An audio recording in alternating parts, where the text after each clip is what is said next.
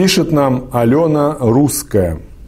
Уважаемый Сергей, пишу вам как постоянный зритель серии программ «Бизнес-хак». И хочу наконец-то задать вопрос. Я занимаюсь преподаванием английского и испанского языков. Начинала с работы на курсах наемных преподавателем, наемным преподавателем. Потом работала и до сих пор работаю с индивидуальными студентами на дому. Спрос на мои услуги постепенно растет. Стали набираться группы для проведения занятий, с которыми я сейчас арендую помещение. Поскольку сейчас задействованы несколько вечеров в неделю, аренда почасовая, что дорого и не очень удобно. Сложно найти помещение, отвечающее основным требованиям: удобное расположение, уют. Если рассматривать аренду на месяц, то смущает непостоянный спрос на занятия. Летние отпуска, зимние каникулы, плюс хочется вкладывать во что-то свое. В будущем есть возможность влезть в ипотеку с коммерческой недвижимостью, что позволит иметь собственное помещение для занятий и как open space для аренды преподавателями-репетиторами.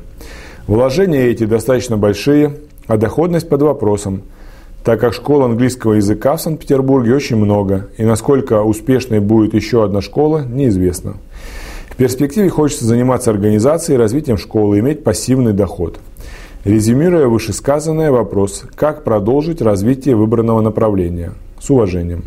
Алена, чтобы продолжить развитие бизнеса, нужно брать на себя дополнительные риски в вашем случае. Дополнительные риски. Конкретно из того, что вы написали, есть очень много неправильного в вашем мышлении. Показываю.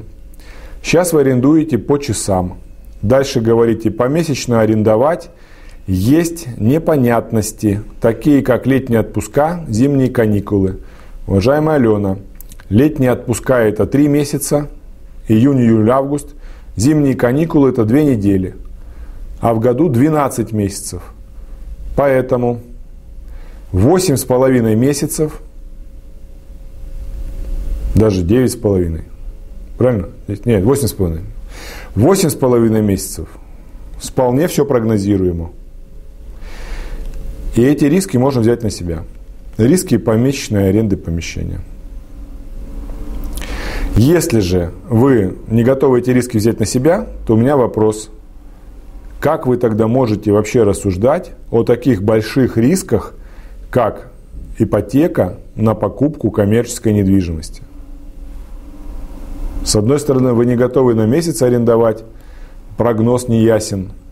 А с другой стороны, готовы влезть в ипотеку лет на двадцать, там прогноз четко ясен. И меня смутило слово «влезть в ипотеку». Слово «влезть в ипотеку» означает, что вы относитесь к ипотеке с негативом, что говорит о том, что сам вопрос ипотеки вызывает у вас отторжение и непринятие. Поэтому никакой ипотеки, скорее всего, не будет или кончится плохо. Когда психика относится к чему-то негативно, а вы через силу воли заставляете ее это делать, она найдет лазейки для того, чтобы вы остались крайней. Либо что-то пойдет не так, либо что-то рухнет, разрушится, будет плохая коммерческая недвижимость. И потом ваша психика докажет вам, что она была права.